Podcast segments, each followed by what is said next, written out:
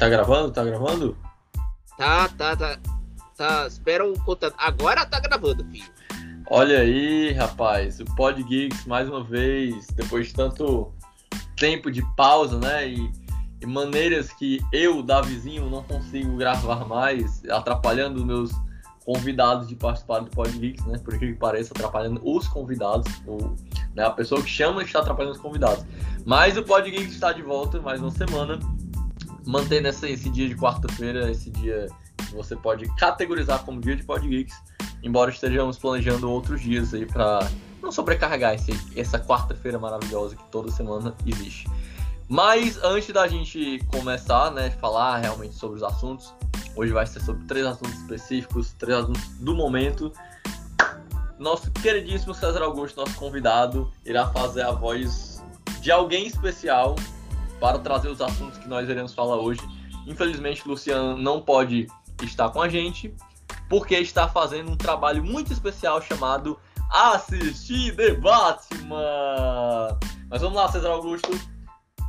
Repita, Batman jovem noventista e ouve o Kurt Cobain. Repita, 5 para 6. O Doutor Estranho 2 e os Illuminates. Ninguém sabe quem são eles. Repita, 15, 5 para 6.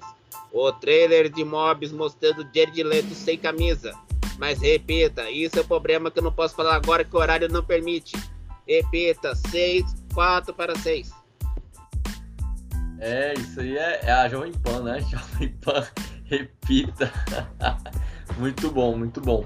É, então vamos lá. É, primeiro, antes da gente, a gente focar no, nos assuntos assim mais, vamos dizer assim, comentados do jornalismo, vamos para uma, uma espécie de, de crítica comentada aqui com o César Augusto que eu irei fazer sobre o filme The Batman, né? Ou, ou apenas Batman. Que eu descobri, César Augusto, para você pensar, ó, presta atenção. Eu achava que o nome do filme tinha trazido pro Brasil ia ficar The Batman mesmo, né? Porque essa questão de usar o artigo, às vezes dá um chamativo, né? As pessoas falam The Batman. Ninguém, ninguém fala Batman 2022, as pessoas falam The Batman. Esse é o uhum. filme. Aí eu descobri, enquanto eu estava escrevendo meu texto, minha crítica, que está lá no plano crítico, linda e maravilhosa, eu descobri que o filme só se chama Batman, né? Aí eu fiquei pensando, por que essas pessoas, elas, elas exigem esse, esse título, o pessoal não pensa não como vai traduzir para cá.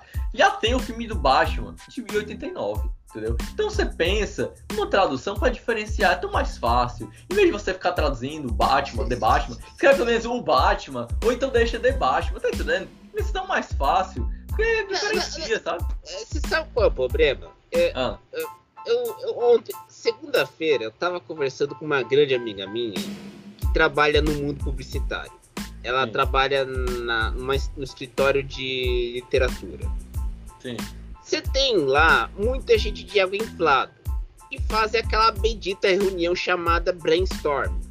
Sim, Ou seja, então lá numa dessas, o ego inflado chega para você e diz: Olha, eu tenho um título maravilhoso para esse filme. Eu quero dar esse título. Aí chega outro colega, não. Não, o meu título é melhor. Meu... Não, não, chega outro. Ah, meu título é melhor!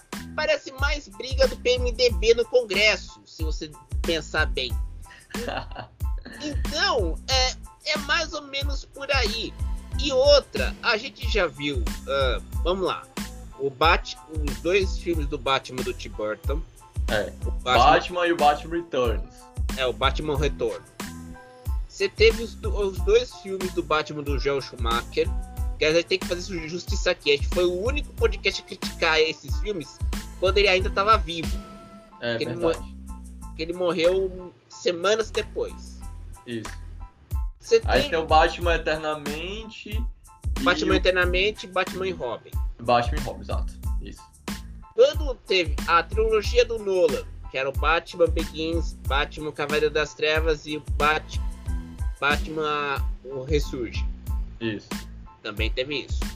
Agora tem o filme do Matt Reeves, o ba Batman.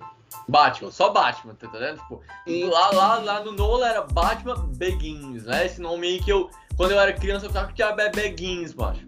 Diabo é Begins, mano. Lá sem inglês, mano entendeu? Aí o cara agora vem pra mim dizer que não, não é, de, é, só Batman, não pode botar The Batman. Todo mundo sabe que é o artigo em inglês. É muito mais fácil do que o Begins. Eu acho que o problema, Davizinho, é que a gente não tá. nós dois estamos trabalhando no Pod Haters há quase dois anos, certo? Certo.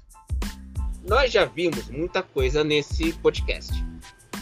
Desde, é, o, pod, desde o Pod Haters, passando pela a criação do Pod Geeks, dos, o canal, o podcast, tudo. Viu muita, muita coisa. Então, muita gente quer ter a. Olha, eu sei o título correto. É ego inflado. Se você for ver as comunidades do Twitter, eu dou um exemplo: comunidade esportiva.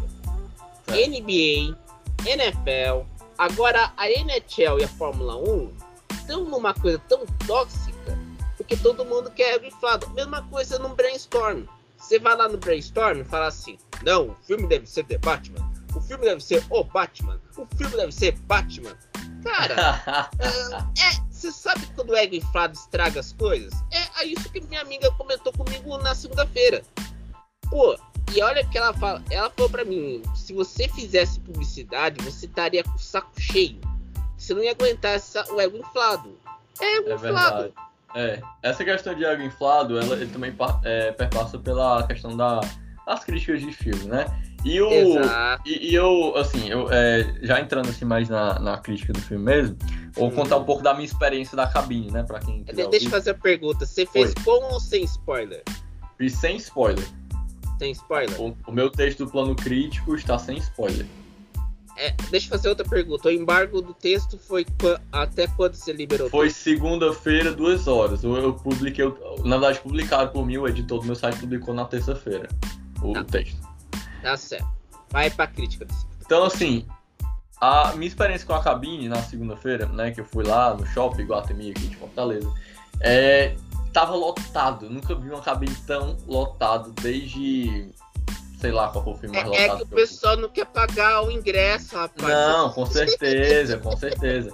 Mas assim, tem o fator do carnaval e também tem o fator de que é Batman, né? Então, tipo, se fosse outras outros filmes e tal, o pessoal não vai pra cabine. Porque tinha um cara lá, um jornalista, reclamando. Você, então esse pessoal todo devia ir no dia da cabine que tinha Eduardo e Mônica, que tinha a jaula, que tinha filme é, é. brasileiro tal. Entendeu? É, não, mas assim, eu concordo com ele, sabe por quê? Vou dizer por quê. Antes tu falar, vou dizer por quê.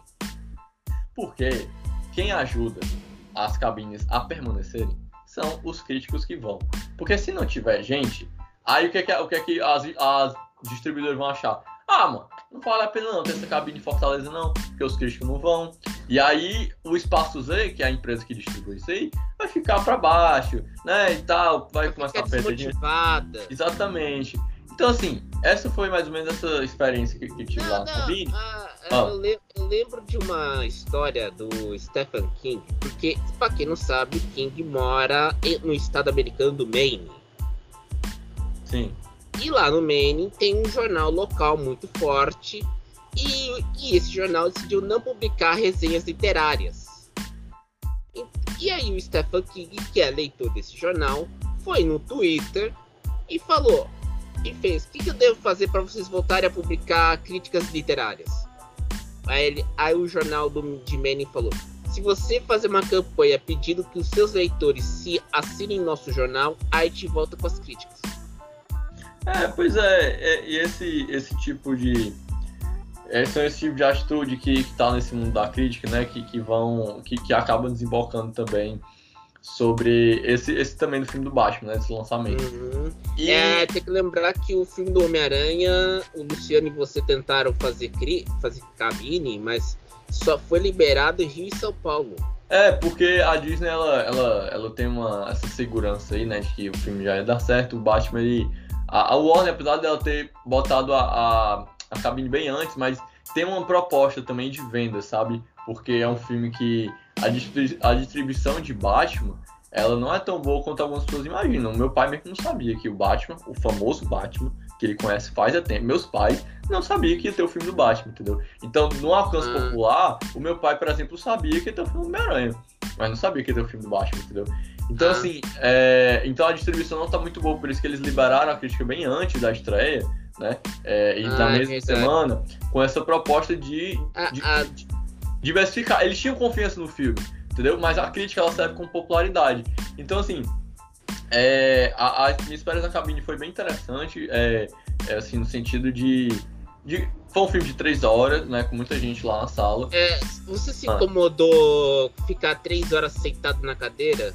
Não, não, exato. É porque o ritmo do filme ele é bem interessante. Ele, ele é um.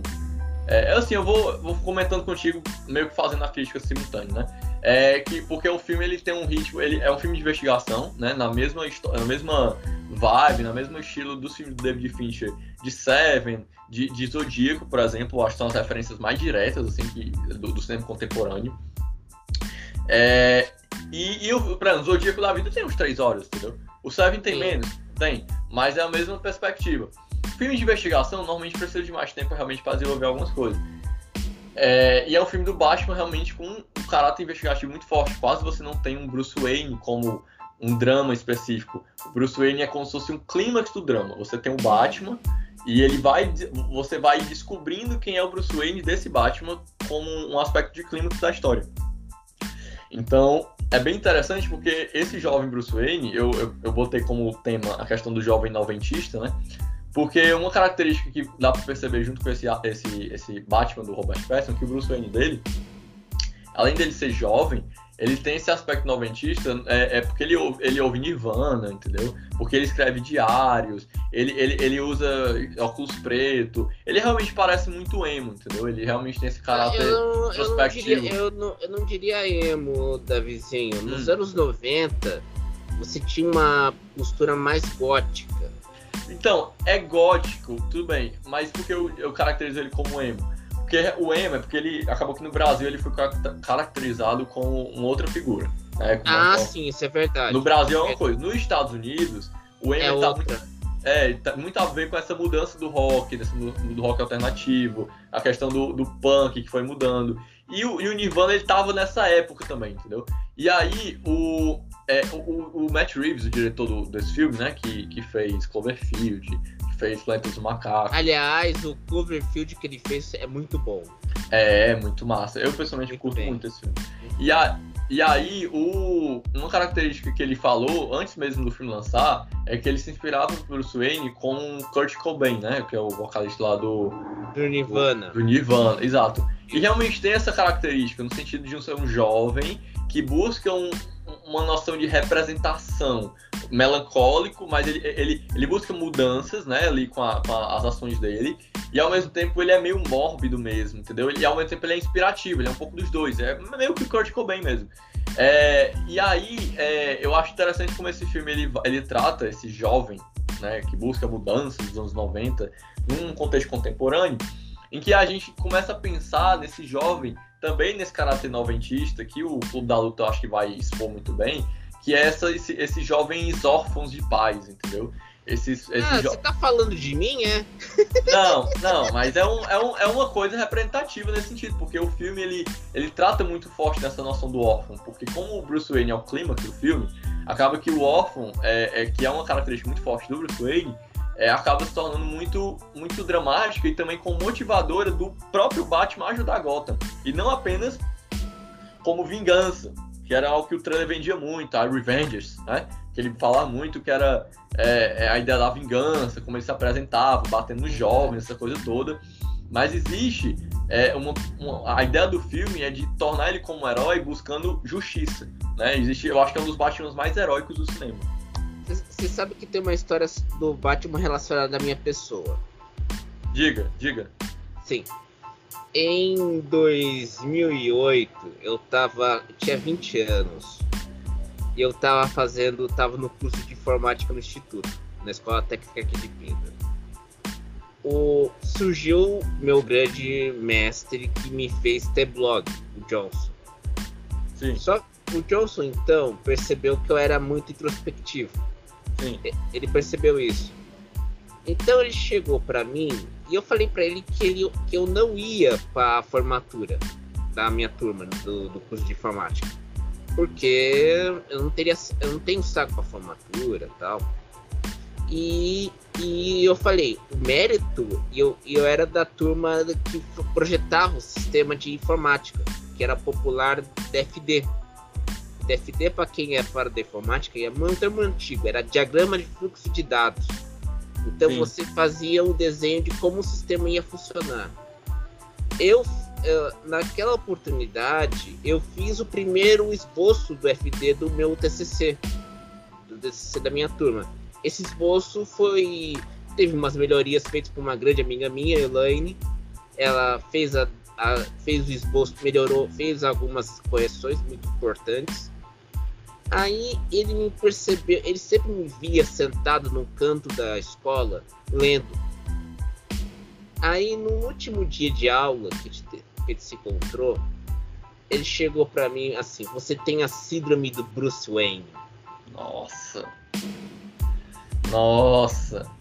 Mas é, rapaz, tá vendo como o Bruce Wayne ele tem um caráter representativo aí? Eu acho que o filme ele pega um pouco disso também. Por sinal, uma coisa que eu, eu ó, só pra dizer que muitas pessoas perguntaram pra mim, é, ah, é o melhor filme do Batman? É, não é? Essa coisa toda.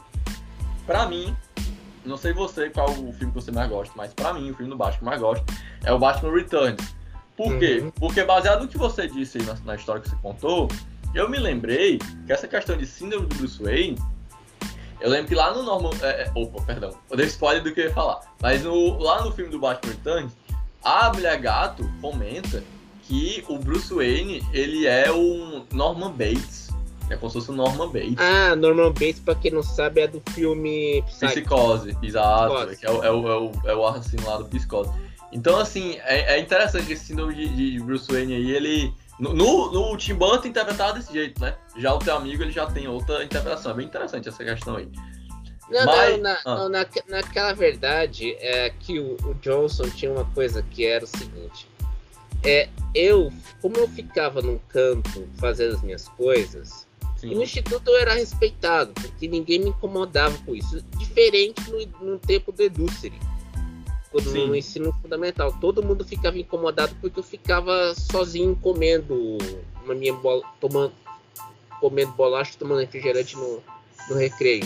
César Augusto introspectivo, assim como o Bruce Wayne. É, introspectivo.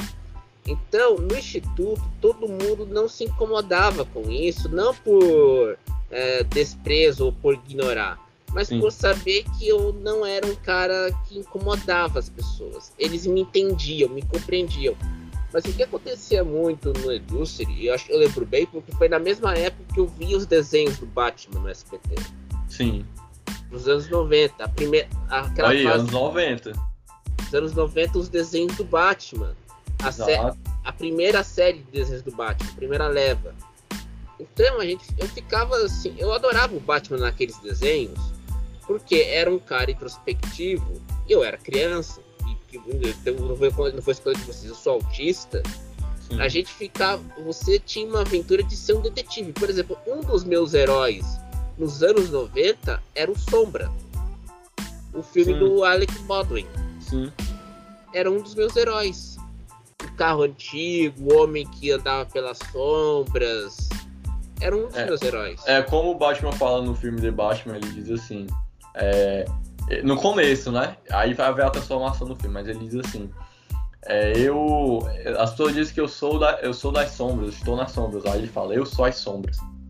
né? Exato. Mas aí, César Augusto, tem um ponto aí no filme que esse introspectivo no filme também trata de um Bruce Wayne mais frágil, sensível, Hum. ao ponto de que a ponto de que ele é sensível de se transformar junto com a ajuda da mulher gato e com o do Gordon, né, do, do policial, mas Aliás, aliás bo- boa, boa interpretação do ator do que faz o comissário Gordon. Jeffrey Wright, Jeffrey Wright, muito bom, É, muito bom. É, é boa interpretação. Eu não vi o filme, aliás, acho que com essa coisa da pandemia, eu, não consegui, eu acho que não vou conseguir ver o filme no cinema. Mas eu vou ver no HBO Max. Pronto. Mas, Ah. é- mas Ah. eu, eu vou dizer o seguinte: a Zoe Kravitz como a Mulher Gato e o Jeff Wright como de comissário Gordon, e eu vou incluir também o Paul Dano como o Cori como o Charada. Sim. E ele tem que incluir o Colin Farrell como o Pinguim. Você Uhum. tem três arcos narrativos na história É. que se encontram num filme de três horas e meia. É, exatamente, ele é bem dividido em fases. Você, tu, deli- tu nem assistiu o filme, mas tu delineou exatamente essa, essa noção.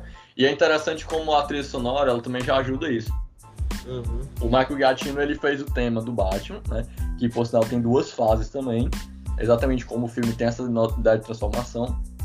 A, a, tem a trilha, a, o tema da Mulher Gato, que é um, é um lance meio jazz, com uma coisa meio do romance noir de Femme Fatale, assim, só que... Ah, mas se você lembrar, uh, os Femmes Fatales, uh, aliás, é um termo francês para mulher fatal. Sim. Quando se tinha esses temas, a, a primeira mulher fatal do cinema foi Barbarella, em 1968, interpretada pela Jenny Fonda. Sim, sim, eu, sei, eu conheço, conheço. Sim, e aí? E o que acontecia? Naquela fase, da, era a revolução sexual tudo mais. Mas quando veio a Michelle Pfeiffer interpretar a Mulher Gato no Batman Retorno, era uma fase mais sombria. Sim, ela vai do. Ela, ela pinta o quartel de rosa de preto. É um negócio bem anos 90 gótico mesmo. E meio emo também dos Estados Unidos. Eu acho interessante isso aí. Então é normal isso. Mas aí e também tem, a gente tem que lembrar o seguinte também, Davizinho. Sim. Esse filme do Batman é uma, vamos dizer assim, é um filme para uma geração atual como você. Sim, com certeza. Ele, é, ele tem uma modernização, ele pega a própria Gota, ela tem um, é uma coisa tão específica assim, que ela, ela parece uma Nova York europeia. Não sei se tu consegue imaginar isso. Não consigo, porque eu vi aquela sessão da Times Square de Gotham. Isso, exatamente. No trailer. Exatamente. É, porque quando eu peguei os dois, as duas, três faces do Batman, nos anos 90 eu assistia quando eu era criança. E a, a fase dos anos 2000, eu não vi o terceiro filme em 2012. Hum. Mas a fase dos anos 2000, eu tava na adolescência. Então, era aquela fase do garoto que você quer mudar o mundo, você quer se identificar. Eu me identificava com o Batman, e aí todo mundo se identifica com o Batman, porque é o único super-herói que não tem superpoder. É, tem isso, tem, tem muito a ver com isso mesmo.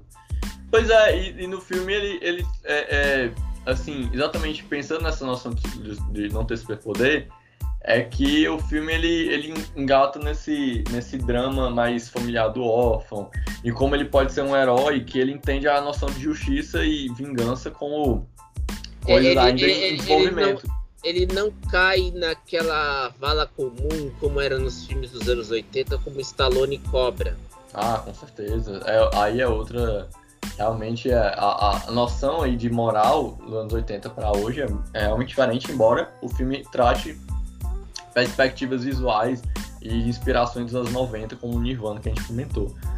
Mas aí, César, é, só para é, finalizar, é, assim, sobre a questão do Batman, para a gente ir para os outros assuntos, Uhum. é, eu acho interessante como esse filme do Batman, ele, ele realmente abraça essa ideia do, do, não só do heroísmo, como eu falei, dos Batman mais heróicos, como ele também abraça esse senso de, de cinema é, de investigação e, e, e até certo ponto no ar também, sabe? Eu acho que a, a Mulher Gato, o Gordon, se você perceber, também são atores negros, tá? Só lembrando disso. É verdade, é a primeira vez que um ator negro interpreta o comissário Gordon. É. Exato. E, e aí ele, eles são é, muito relevantes como coadjuvantes para ajudar esse personagem. É, e, e eu vou dizer também outra coisa. Ah, o Paul Dano fazendo charada É um espelho lem- muito bom, Petson. não é um espelho do Petson. Mas me lembra, eu vi recentemente, eu vi na semana passada, o, o Paul Dano é britânico. Isso. Eu, eu lembro muito o Anthony Hopkins fazendo o Silêncio dos Inocentes.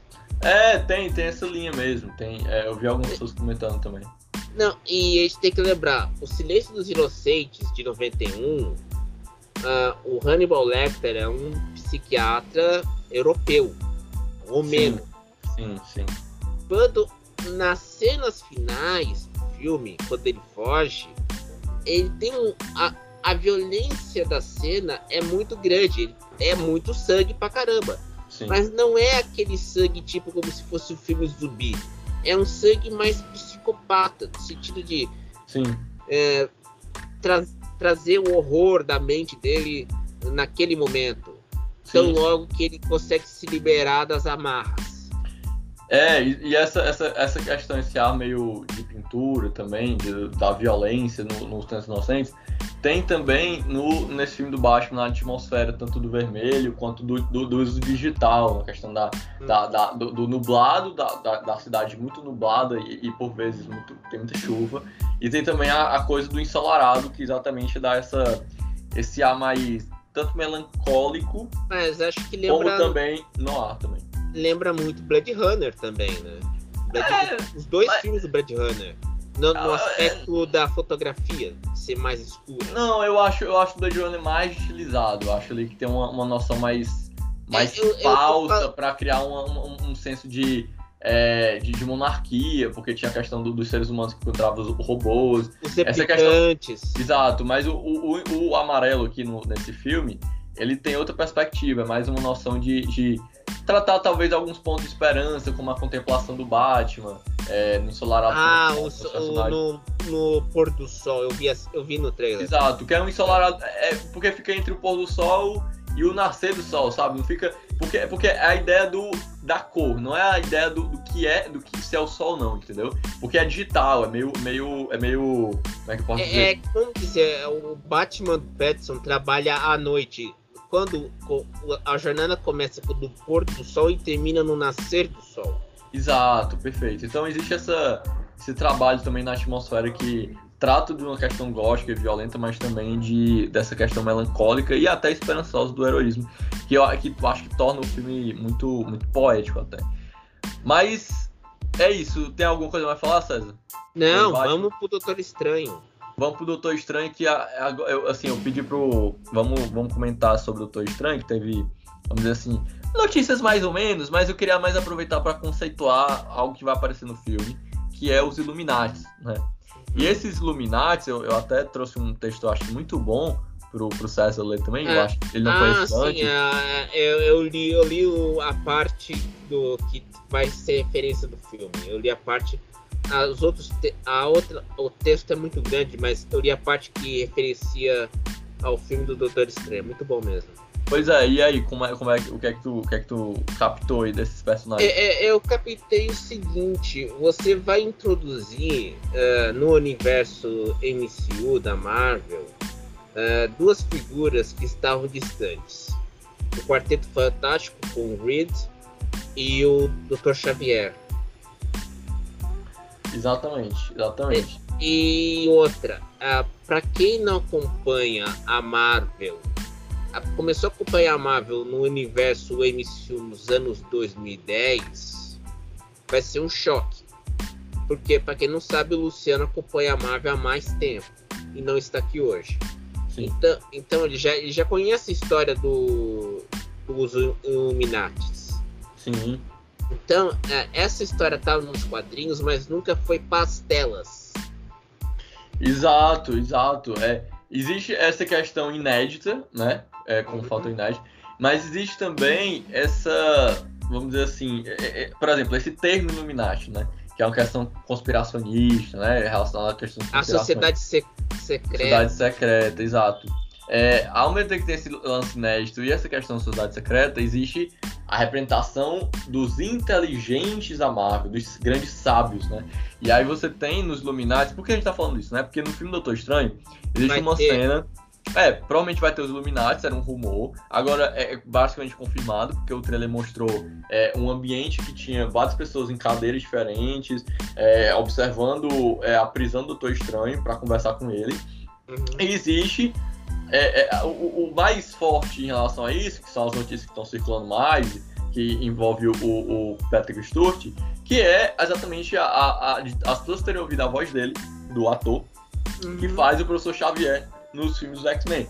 Né? Ele, ele, a princípio, negou, depois ele meio que talvez falou tentando fugir, mas acho que acabou confirmando, que é exatamente dizendo que ele mesmo não é, é, não acreditava. Não se reconhecia, não se reconhecia. Não se reconhecia, exatamente, mas ele meio que acabou dizendo que ficou impressionado das pessoas reconhecerem a voz dele. Então ficou meio ambíguo, porque ele tem que falar de uma maneira que não pode mentir, mas também não pode falar a verdade, né? Não é... pode entregar o, a rapadura. Exato, para exatamente concretizar não se vai ter os Illuminati do filme. Mas é bem provável que tenha. E aí, assim, é, trazer o conceito dos Illuminati, né? Assim, é um pouco, pouco é, é, um pouco não, é bem importante. Porque os Illuminati, é, eu, eu, mandei um texto bem grande pro, pro César, mas é, é, assim, é um texto bem completo, né? De um... É bem completo mesmo. Fala das diferentes fases dos Illuminati. Exato. É, a fase do, dos Illuminati mais, assim, talvez mais trágica e que, enfim, é, talvez as, as pessoas mais lembrem, seja do período ali perto da, da época do, da, guerra, da Guerra Civil, lá nos quadrinhos, que, que também tem, é, tem também uma saga também chamada O Cerco, que envolve o, o, o Duende Verde, perdão, Norman Osborn.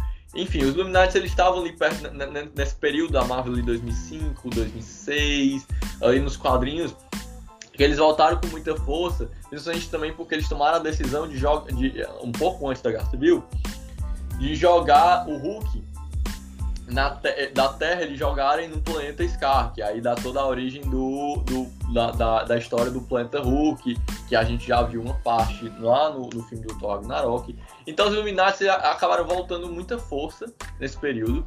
Depois, lá em 2015, quando teve nos quadrinhos da Guerras Secretas, eles também foram trazidos de volta com uma nova repaginada, que envolvia um pouco também com Pantera Negra, né? E o Namor, principalmente, eu acho dois personagens que mais rivalizavam ali nas Guerras Secretas. E aí, os, os personagens que estão envolvidos no Illuminati, né? O Professor Xavier, que é um, é um membro quase sempre cativo, assim, muito, muito forte para isso.